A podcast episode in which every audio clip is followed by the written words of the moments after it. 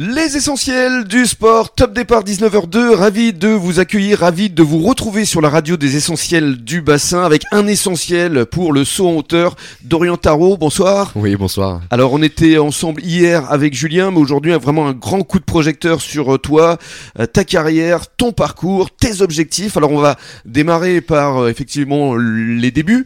le saut en hauteur, ça arrivait quand, comment dans ta vie Dorian? Euh, moi j'ai commencé par l'athlé, euh, donc j'avais 8 ans je crois, puis à cet âge-là on nous fait faire un petit peu tout, et mhm. puis je crois au bout à peu près de 2 ans, euh, le, bah, le saut en me plaisait déjà bien, il y a eu une compétition qui a été un petit peu révélatrice puisque j'ai explosé mon record et je suis passé de, de grand inconnu on va dire à euh, gagnant d'un concours. Et, c'était bah, où euh, C'était à Metz, je suis né à Metz, j'ai fait mes, mes débuts, euh, mes débuts d'athlétisme à Metz, et...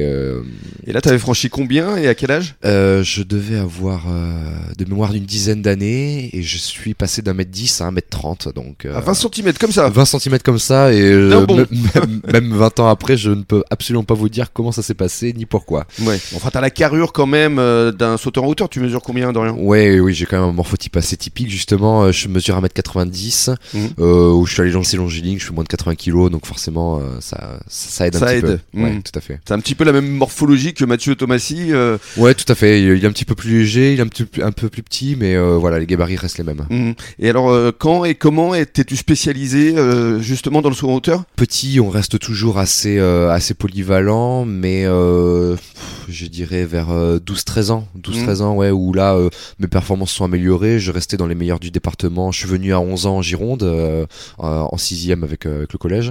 Et je restais, enfin, j'étais le meilleur du département. Donc là, avec le, club, on a pu mhm. orienter une spécialisation un petit peu plus précoce que, que normalement, on va dire. Hmm. Mais t'as fait sport-études quand même? J'ai fait une, scolarité tout à fait normale euh, en collège, en lycée, euh, bah, avec mes camarades. Sauf que moi, le soir, euh, j'étais un petit peu plus occupé qu'eux. Oui, t'as des entraînements tout le temps Bah, collège non, et lycée un petit peu plus. ouais, lycée j'étais à 3-4, et c'est après, à partir de la fac, où j'ai commencé vraiment à m'entraîner hmm. tous les jours, vraiment très sérieusement. Et t'es arrivé quand ici sur le bassin d'Arcachon, et plus précisément avec Jean Mestras je, je, devais avoir 11 ans à peu près. Ouais, D'accord. Donc euh, Julien, t'as pris en main à quel moment exactement? Euh, Lui, c'est un petit peu plus tardif. Il était à ce moment-là, je le connaissais absolument pas. Lui, il était athlète au club, mais euh, je le voyais pas parce qu'on n'était pas sur les, du tout sur les mêmes créneaux d'entraînement. Euh, je le connaissais indirectement parce qu'il avait un, le record du club en Benjamin, donc c'est la catégorie qui regroupe l'âge de 6e et, et 5e. Et en son hauteur aussi. En son hauteur, tout à fait. C'est lui qui avait le record du club et voilà, je m'étais mis en tête qu'il fallait que je le batte. J'ai réussi.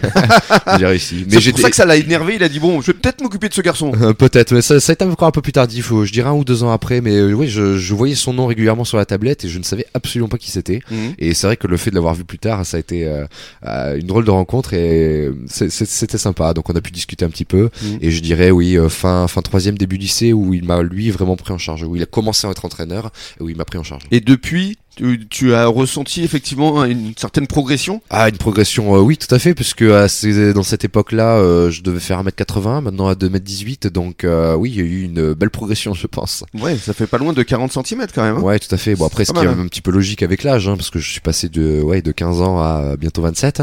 Donc voilà, le physique, j'ai pris en physique, j'ai pris en, un petit peu tout, mais, mais oui, tout à fait, je pense que j'aurais pas pu forcément faire cette, ouais, cette carrière avec n'importe quel entraîneur. Hmm. Donc c'est une façon de lui rendre hommage quand même. Oui, oui, bien sûr. Bien sûr, tout à fait. Que ce soit sur le plan sportif et puis aussi sur le plan professionnel. Parce que, on rappelle, euh, tu nous l'as dit hier, que tu étais venu pour un simple job d'été ici à Climéco et puis finalement aujourd'hui, il te donne un poste de direction. Et oui, exactement. Alors encore un grand hasard, on va dire. Euh, et euh, oui, on se connaissait déjà depuis pas mal d'années. Et euh, j'étais, oui, j'étais jeune, je devais avoir 18 ans, un peu quelque chose comme ça. je cherchais un job d'été. J'en avais déjà fait. Et là, il m'a proposé cette année-là, donc j'ai accepté. Et puis l'année suivante. Et puis après, j'ai pris un petit peu plus de temps pour travailler ici, jusqu'à finalement avoir une proposition pour reprendre les rênes. Ça, c'est génial. Hein. Ouais, tout à fait. C'était une belle opportunité. J'y réfléchis un petit peu quand même parce que j'avais d'autres projets à côté normalement, mais finalement j'ai j'ai pris la décision d'accepter. Mais je pense que tu as bien fait. On en reparle dans quelques minutes, à tout de suite.